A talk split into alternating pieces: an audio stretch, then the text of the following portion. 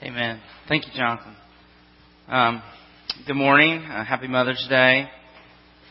Uh, it is, it, it, I mean, it is, a, it is a blessing to be able to celebrate this day with, uh, with mothers. My my mom died in 1999, uh, and so I've been about 11 years uh, without having her around to celebrate with, and that's just a sad thing. So uh, I pray for you that you'll rejoice and the opportunity to uh, celebrate together today as we as we just take time to honor uh, the women in our lives. And so uh, I'm glad glad to be here with you this morning. We're in the middle of a series uh, walking through the Gospel of Matthew, and in order to get through Matthew in a way that doesn't you know create boredom, we've kind of divided that series up into a number of subsets. And so for the past few weeks, and again continuing pretty much through the summer, we're going to be talking about the bulk of the, the middle part of Matthew, where Matthew really is interested in us hearing the teachings of Jesus and figuring out how to put them into practice. That he wants us to become followers of Jesus. He wants us to become disciples. That's his goal.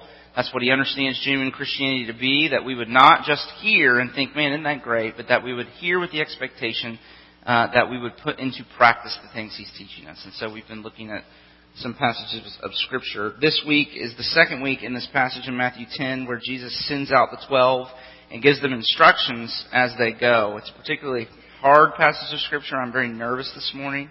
Uh, and so that's not why I'm dressed up in a tie, and try to add credibility to what I'm going to say or anything like that.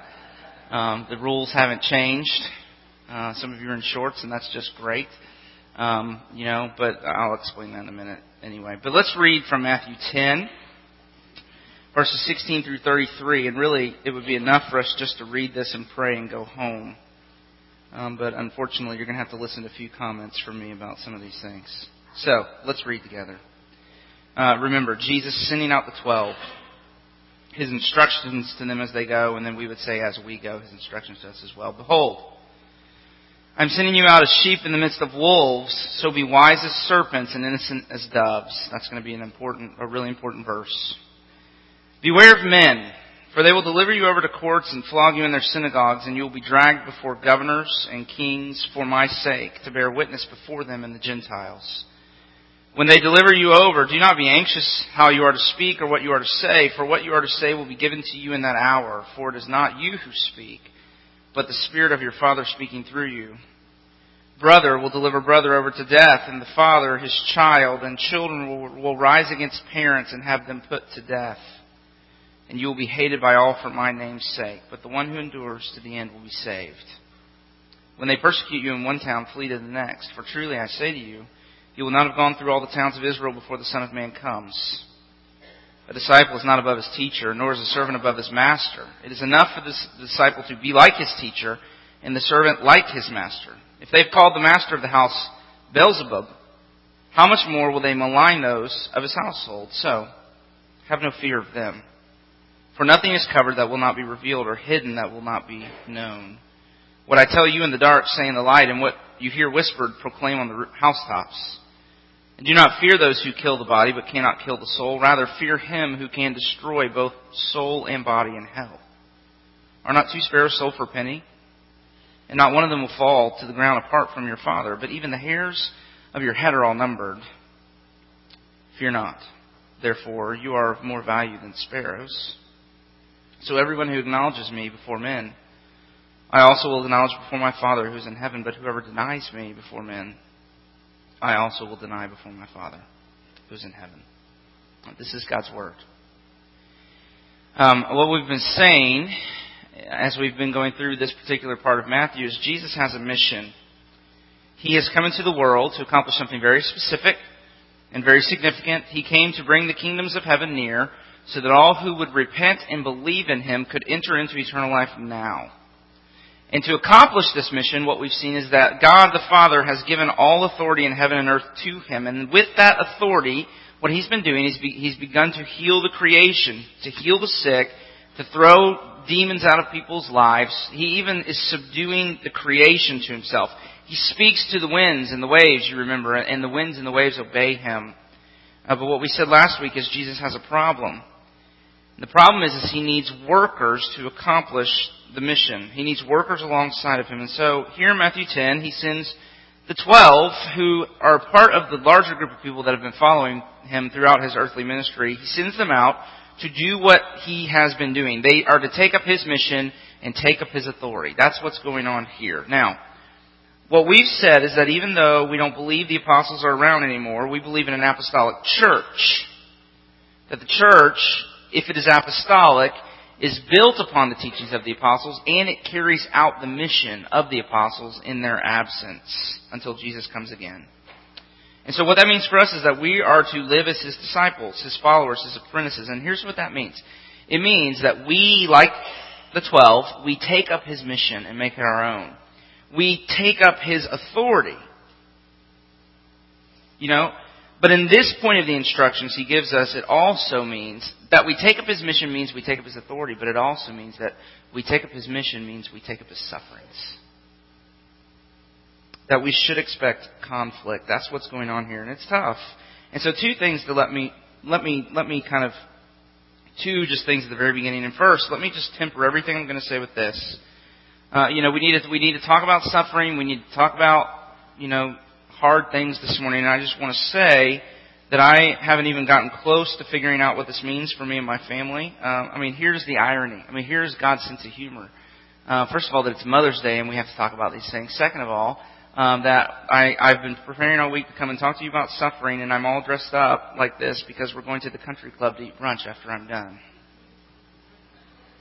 I mean, that's hilarious, right? I mean, that's just absolutely hilarious. So we're going to go suffer for Jesus at lunch while eating cheese grits and rack of lamb. I don't know what, you know. And, and that's just the reality. And it's something we've been wrestling through for a long time. You don't know, you don't, you, a lot of you aren't really familiar with our story, but one of the things that's a part of Ashley and I's story is um, we, uh, before we got into kind of the normal church, church, you know, local church ministry and even the church planting thing, Back uh, right after my mom passed away in 1999, we had felt led by God to go to the mission field, and we really targeted Spain. And we were going to go to Spain and, and initiate a church planting movement there in, among an unreached people in Spain. And so, part of what we had to do is we had to go over there to kind of figure it out what's it going to look like and all this kind of stuff. And um, and we were planning on being there for 14 days to kind of stake things out. And we were there for 14 hours, and uh, we were in the hospital uh, in Madrid and Ashley had gotten food poisoning and had thrown up so violently that we ended up in a hospital. Um, the, the the hard part of the story is, is we had learned two weeks before we left for the vision trip that she was pregnant with Canaan. Uh, and so we, uh, uh, how do I say? I freaked. We're trying, you know, we're trying to trans. I mean, we don't speak Spanish. The doctors, you know, baby, you know, don't give her any medicine. She was bleeding. We were we were really we really thought we were going to lose Canaan. And uh, so I called my dad, blubbering and crying, and said, "Get me out of here." And we decided to go home after just two days. And uh, we were with the guy that would have been my my supervisor. And they sat us down before we left, you know, and they and we did, and we said, "Look, we're we're going home." And they really encouraged us, "Don't do that. Stay. Let's figure this out." No, we're going home. And and really, and I know he was trying to love us well, and he just said, you know, because we were a young couple, and he said, "Well, listen." Uh, for the gospel to go to the nations, um, people are going to have to be willing to lose babies. And we said, well, we're not those people right now.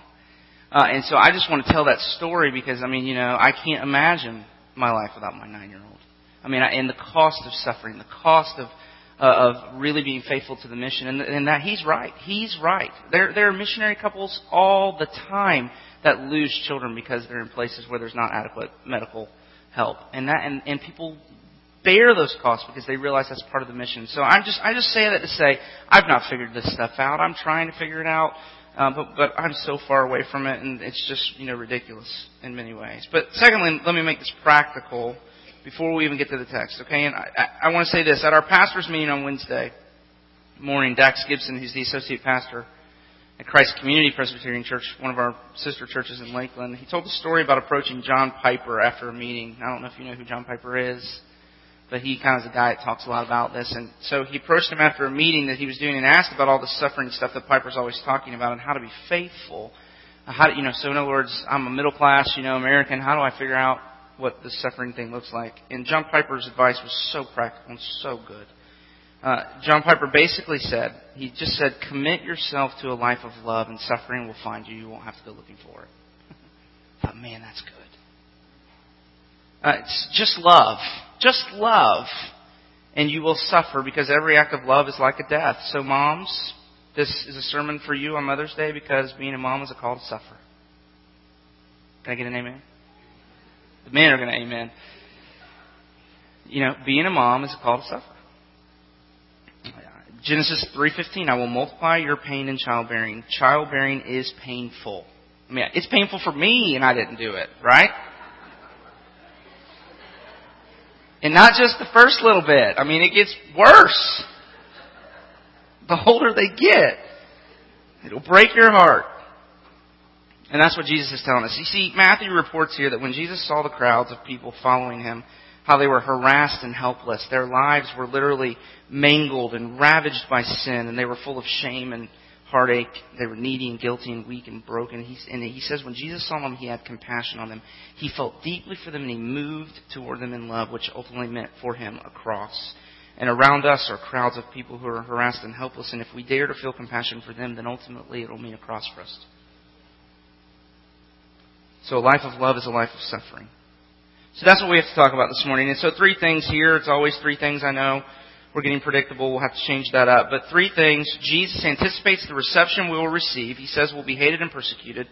Number two, he shows us how to respond. We're to be wise and innocent, courageous and humble. And then thirdly, he shows us where to find the energy to respond faithfully like that. So those three things.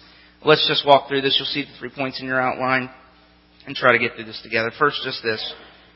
Jesus anticipates the reception we will receive. If you look there in verse 16, Jesus begins this portion of his instructions with a warning. He says, I'm sending you out as sheep in the midst of wolves. Now, this is not an unfamiliar metaphor. It shouldn't be. Because Jesus often refers to his people, to us, as sheep. But the implications are clear, and they're very uncomfortable for me, because sheep have many predators, and they are completely defenseless. Now, think about this for a minute. Sheep, they, they don't have horns or sharp teeth or claws. They don't run fast. They don't have any natural camouflage. They're big, dumb, clumsy, fluffy, white herbivores.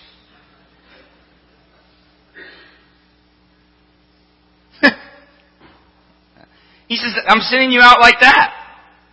And so here's where we get Christianity all wrong. You see, the Jews expected a Messiah who would be a conquering hero, you know, a mighty warrior, the epitome of strength and power and authority and valor, and yet Jesus came, in the words of Isaiah the prophet, like a lamb led to the slaughter. Jesus came as a lamb, and the wolves devoured him, and we follow him as lambs, lambs too. And that just means this, that Jesus doesn't send us out with swords and spears and shields. We have only one weapon, and that is a spoken word. Verse 18, a witness. We witness and it's interesting, the word there, if you know your Greek, you'll know that the word for witness is always the word martyr or martyron. Martyr. In other words, there's only one way to witness to Jesus as a lamb in the midst of wolves, and that is through your own suffering. Through your own pain, through your own death. Jesus doesn't promise us power or position. He tells us we will be marginalized, ridiculed, hated, and persecuted. That's, that's, I mean, I, that's just it. But we have to ask the question, why? Why? Why is, why does it happen this way? Why, why is this the way it works? So look at verse 22 and you'll see there that he promises, he says, you will be hated by all, and then he makes the qualifying statement, for my, my name's sake. And so all this persecution and this hardship that we're promised here is not because we're jerks, but because of our association with Jesus. In other words, it's very fashion, you know, it's, it really is very fashionable to hate Christians these days, but not because of our association with Jesus, but really because we're rude and arrogant know-it-alls and politically motivated and all these things. In other words, people in our culture don't hate the Jesus they see in us. They hate us, hate us a lot of times because we're so unlike Him. But Jesus says when we're really about the mission, they will hate us, but for His sake, because of Him. Because of Him, but why? Because the, I mean, the mission is sacrificial love. So where in the world does the hatred come from? That's why I'm so help, I'm so helped by John in his gospel when Jesus is talking about the very same things, and I wish we had it. One day, the computer software we have will let me like say a verse and they can pop it up on the screen and we'll figure that out. But um, in John chapter 15, and you, need, you can look this up later, I just want to read these verses to you. 18 and 19. John 15, 18 and 19, Jesus says, If the world hates you, know that it hated me before it hated you.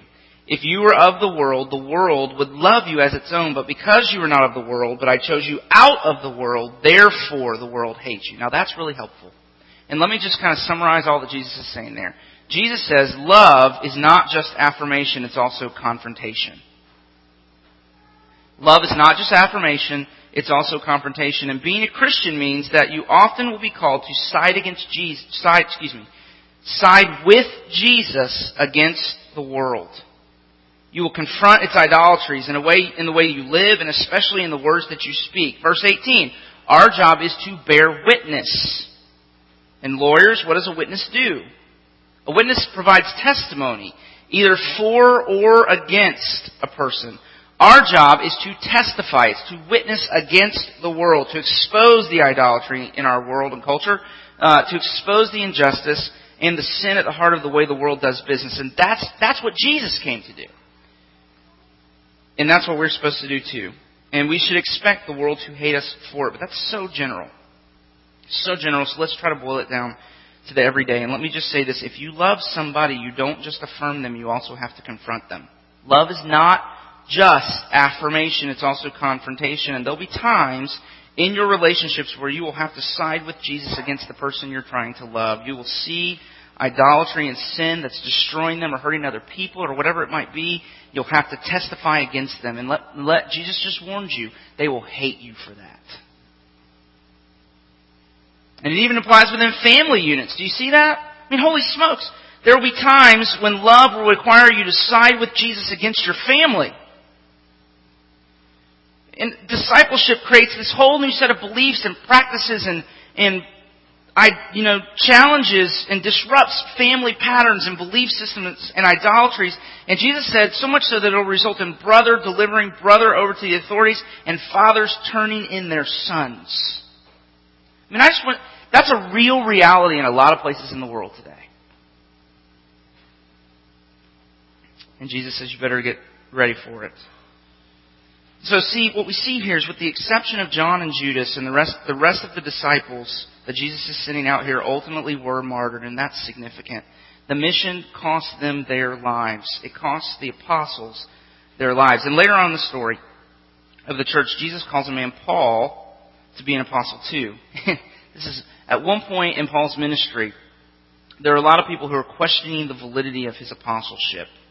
In other words, there are a lot of people wondering, you know, claiming to be apostles that were really false apostles, and a lot of people were just really confused about who the real apostles were and who the fake apostles were. And Paul's really caught in the middle of this, this tension. And so, at the end of 2 Corinthians chapter 12, Paul addresses the issue and, and seeks, and he really is trying to drive home the authenticity of his apostleship. And, and what's amazing to me is in doing that, he doesn't list all of the churches that he's planted. He doesn't start name dropping. He doesn't talk about the effectiveness of his ministry. It's startling. He lists his sufferings, imprisonments, beatings, being stoned, five times receiving 40 lashes, three times shipwrecked, always on the go, sleepless nights, all of these things. And I was reading an article this week that referred to this as Paul's resume of death. And so Paul's argument is just this the litmus test by which you prove your apostleship is suffering. Paul suffered. The false apostles hadn't suffered. Therefore, you know, he was a true apostle. That was his argument. But Jesus is making a similar argument here. For Jesus, the litmus test by which you prove your discipleship is suffering. Verse 24 A disciple is not above his teacher, nor is a servant above his master. Now, to illustrate this, before we move on, I thought it might be fitting um, to do this through Amy Carmichael's story. Amy Carmichael, famous missionary to southern India, uh, a hero of the faith. Uh, she, you know, she's just wonderful, wonderful lady. She spent over 50 years on the mission field and never came home on furlough. Uh, she ministered in a part of India that I spent a lot of time with, so I've read a bunch about her. And Elisabeth Elliot wrote a biography of her life, and the title just unnerves me. I mean, you think, uh, can you just think about um, what would the title of the biography of your life be? Hmm. I mean, you know, young church plant. I, you know, what would it be? Uh, and Elisabeth Elliot chose for the title of the biography of Amy Carmichael's life. You ready? A chance to die. And the title comes out of a story where a young woman in the U.S. who was thinking about becoming a missionary wrote to Amy Carmichael and asked her, What's it like to be a missionary?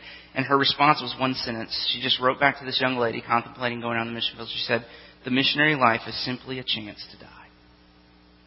Uh, Amy Carmichael, who was familiar with suffering, who understood the cost of the persecution and the hatred that could come, uh, wrote a poem that's become a favorite of mine over the years and brings me uh, great comfort and also challenges me in many ways. But the poem is called uh, Hast Thou No Scar?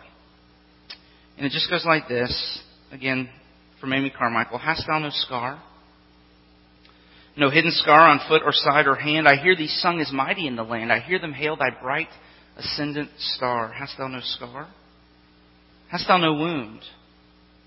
Yet I was wounded by the archers, spent, leaned me against the tree to die, and rent by ravening beasts that compassed me, I swooned. Hast thou no wound? No wound? No scar? Yet as the master, so shall the servant be. And pierced are the feet that follow me, but thy feet are whole. Can he have followed far who has no wound, no scar? I mean, see, she understands something. I mean, she understands the cost of what it means to follow Jesus. She understands that what you're willing to suffer for is a mark of what of who you are and what you value. I mean, suffering reveals what you value. And, we, and the reality is, is we suffer for all kinds of things. We suffer for our kids. You know, if you're going to get in shape and run a race, you have to suffer. Ashley and I ran a 5K last night. First time I've ever done that. Can I tell you? It's, that's suffering. I suffered. My legs went numb about two and a half miles in and I thought I was going to collapse on the side of the road. You know, but I made it. But what will get you up early in the morning? I mean, what do you want so badly that you're willing to go without other things in order to get it? I mean, you see, we suffer for all kinds of stuff. But it's the same with Christianity as well. And so you see, Jesus expects conflict. He says, I'm sending you out as sheep among wolves. And so, and, and that's the reality. That's what he's calling us to. And so the goal, I want you to see in verse 22, the goal is really simple. The goal is just to endure to be faithful in what Jesus has given us to do and to make it to the end, to not lose heart, to not give up. I was talking to a friend this week uh, who I just love, who's retiring after 43 years at the same job. And he's married and has been married to the same woman for 43 years, and I'm just telling you, that's amazing. I mean, it's such an incredible picture for me of perseverance. And I just think God is so pleased with that. That I mean, it's my goal. It's my goal as the pastor of this church. I mean, I I don't. I just want to make it to the end. I mean, to face all the difficulties and all the suffering along the way, and to just endure. And so we have to ask the question then: If this is what Jesus is calling us to, then how do we endure? How do we endure? And Jesus says the key to that there in verse 16 is we have to be wise as serpents and innocent as doves. That's the key. So, point two, we need both courage and humility. We need to be wise as servants and innocent as doves. So, let's just talk about that for a few minutes. Generally, we fall into one of two mistakes. Some people listen to Jesus' warning and they underestimate the hardship and the suffering they'll have to endure. They're naive. So that you can befriend me, let me go ahead and say that's me small town boy raised in the Bible Belt, married to the sweet cheerleader who was nominated most Christ-like five years in a row at summer camp. Right? I mean, that's the truth. Right? You know, I, I easily get overwhelmed. I mean, because I'm so naive to evil. Uh, when things get really hard, I easily get discouraged and frustrated and I just check out. And if you underestimate the cost, you won't endure. You'll eventually lose heart and give up. If that's true of marriage, it's true of parenting, it's true of everything in your life. You'll become so disillusioned by the sin of other people and your own sin, you'll just throw in the towel. But you see, there's a whole other group of people who do the opposite. They don't underestimate, they overestimate how badly things will be. They become cynical, in other words. And so if you overestimate the cost, you'll, you'll grow overly cynical and you won't endure either. And th- these are, I love these people. They, they, they really, they just crack me up because these are the people who become so disillusioned by sin and by the sin in other people and in society in general that and, and you know they they just what they do is they live without hope and so they just sit it out on the sidelines and complain and critique all the people who are trying to get the work done. But Jesus says to counteract both of those things, he says first, you have to be wise as serpents. Verse 16. Wise as serpents. He's saying, don't be naive. Don't underestimate. Live with an accurate appraisal of the situation. Use your head. Be thoughtful. Uh, it's used, this word, wise, is used of the serpent in Genesis 3.1. In the popular imagination of the day, snakes were the symbol for cunning, and it's interesting how the mythology uh, remains that even in the popular children's books, Harry Potter, uh, the House of Slytherin uh, is the house that values cunning and ambition and resourcefulness, and the emblematic am- animals of Slytherin, anybody? Snake.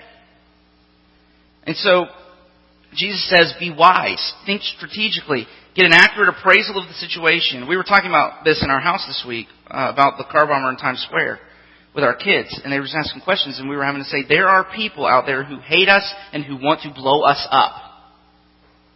I mean, we have, I mean, and that's just true, you know, but we as followers of Jesus, we have an enemy that's even more frightening whose agenda is to steal and to kill and to destroy. Evil is real, it has a name, and we're the target, and that calls for wisdom and watchfulness and seriousness. Jesus says, be wise like snakes. But then look, he doesn't stop there.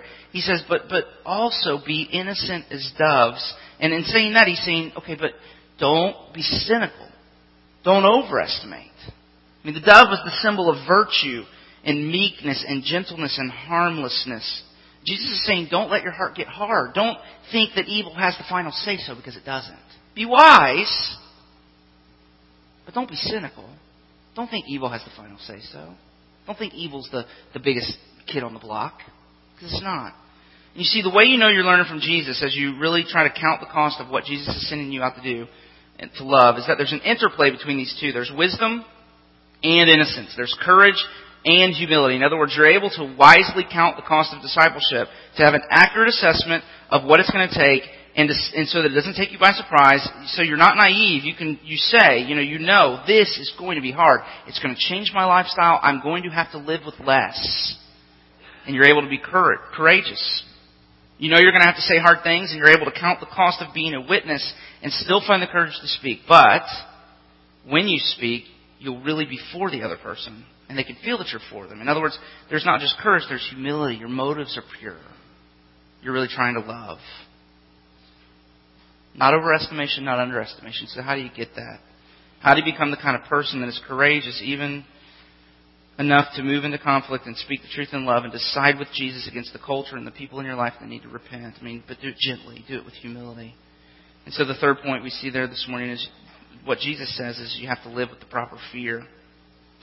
You to live with proper fear. And here's where it just gets hard, I think, because it's interesting that three times Jesus says, fear not, in these verses at the very end. Um, let's, let's, get the, let's get the scripture reference right. Verse 26 through 33. Three times he says, fear not, and then he turns around and he tells us that we should be afraid. okay, I'm confused. Jesus says, he commands us to not fear, and then he commands us to fear.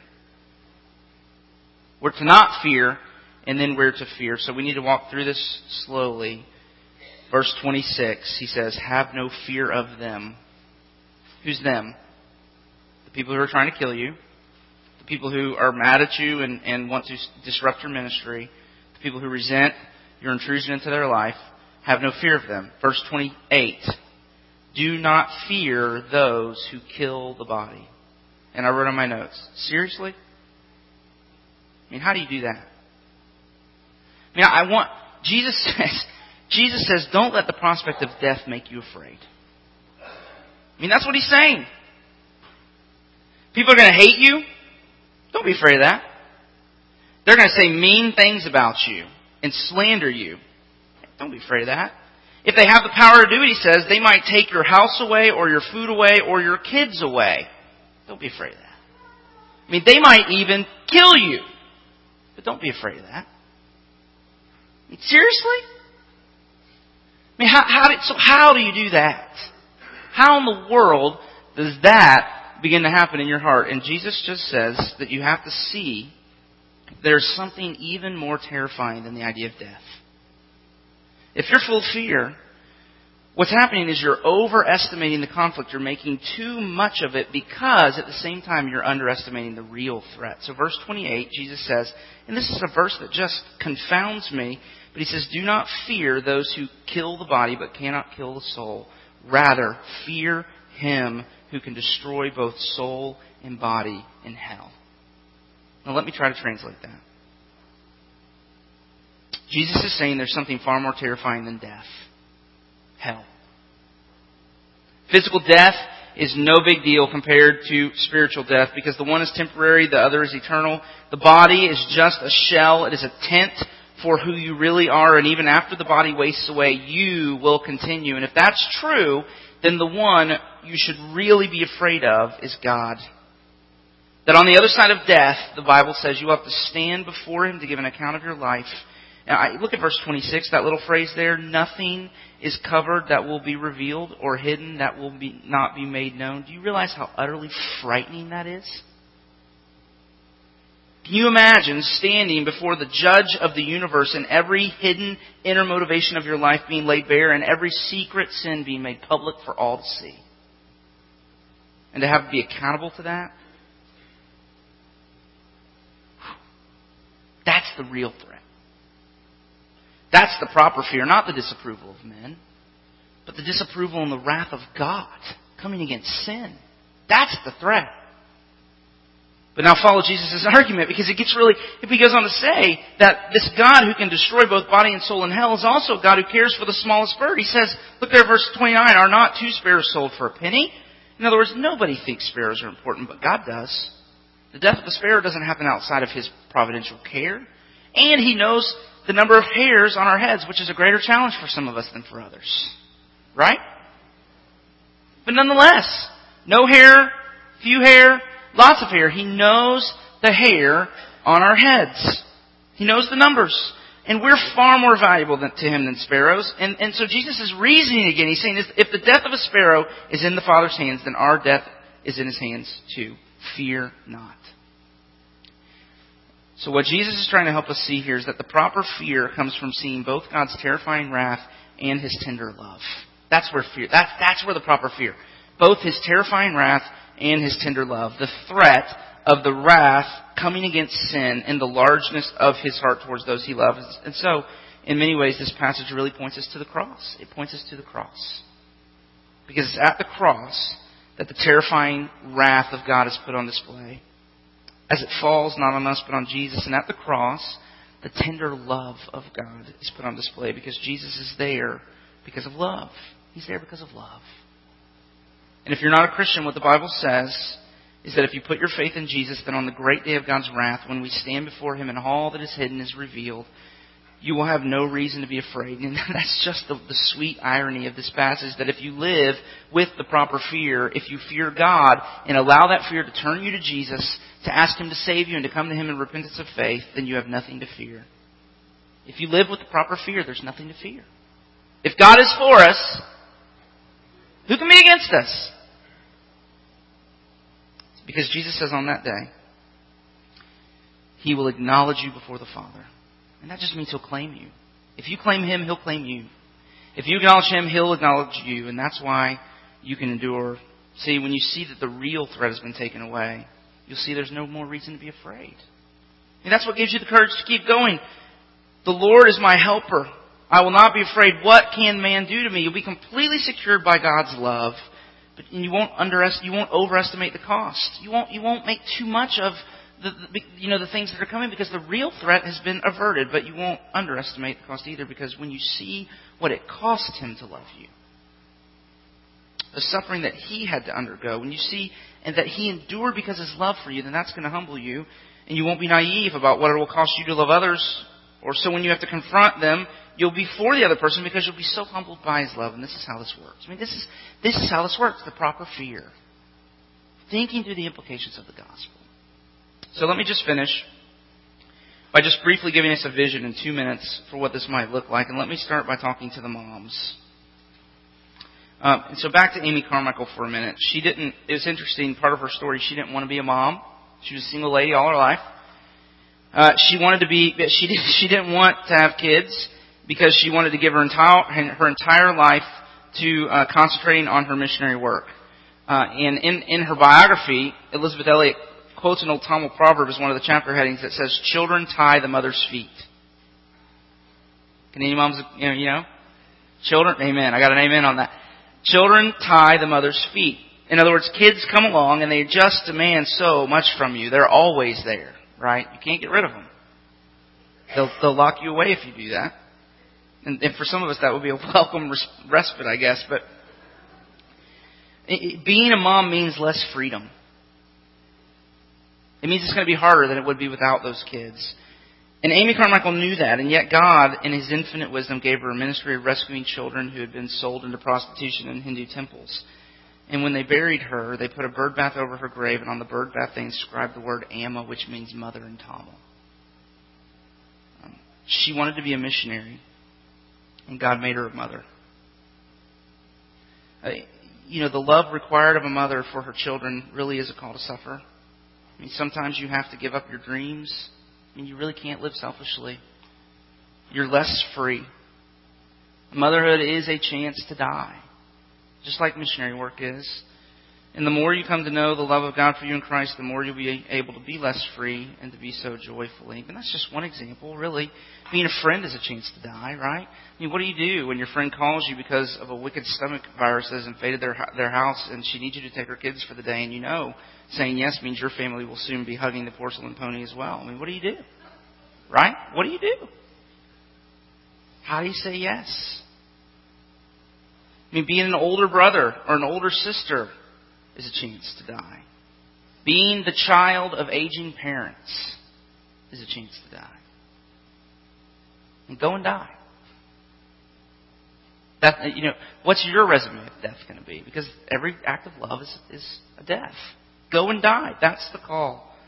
And there's only one way we'll ever be able to answer the call, and that is to stare down the real threat the wrath of God against sin, and then to see Jesus dying in our place to save us and to satisfy that wrath and the cost that he paid in order to love us well. And, then to hear the words in verse 23 and 24 A disciple is not above his teacher, nor is a servant above his master. It is enough for the disciple to be like his teacher, and the servant like his master. Whether you're a mom, whether you're an older sibling, whether you're just a friend, whether you're the child of an aging parent, whether you're a pastor or a teacher or whatever it might be, it's a chance to die. Let's pray. Jesus, I pray that you would help us die well. Uh, and I and I, I really I really do believe I, I I want to tread lightly in this, but I really do believe that if we are faithful to preach the gospel as it comes to us, that part of what we should be raising our children for in this church is that the possibility that you might call some of them to go to places in the world to share the love of Jesus with people who would kill them. I, I really do believe that part of what it means for us to take seriously the call of discipleship is that some of us, it means walking away uh, from our from where we're comfortable, walking away from a nice living to take up a call to missionary service in places in the 1040 window uh, where Christians are persecuted and suffer. Uh, it really means that, and, and yet I realize that the call to discipleship really means that as moms, as moms, we just we see our motherhood as a call to suffering, as a chance to die, and we do it joyfully for the sake of the work that you would seek to do through us in the lives of those kids, and to be a friend, and to see a friendship as a chance to die.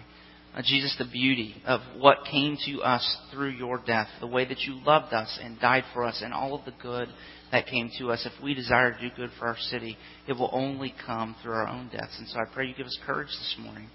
I pray you secure us in the love that you have for us, that you are God who knows the number of hairs on every head, but also humble us when we consider just how much it costs you to love us. And with that courage and with that humility, send us out, innocent like doves, wise like serpents, to endure and to be faithful as witnesses to the truth of your kingdom, your love for our city. May you bear fruit in us through that, uh, even as we go to the country club to have lunch. And we pray these things in Jesus' name. Amen. I pray today is a great Mother's Day for all of you who are mothers. What a beautiful picture of the gospel uh, it is to be a mom. Uh, and, and there's dignity in that, so rejoice in that. But But what the reality is, what He's calling us to is hard. And so the words of this benediction, that the threat that is coming, the real threat has been removed, and now we can know the Father's love and acceptance through the work of Jesus Christ in saving us. That is the food and the drink, that is the nourishment uh, that we need to go and live with the courage and the humility that is required of us to be successful in the mission. And so this benediction really is, uh, it is nourishment for your faith, and you should receive it as such.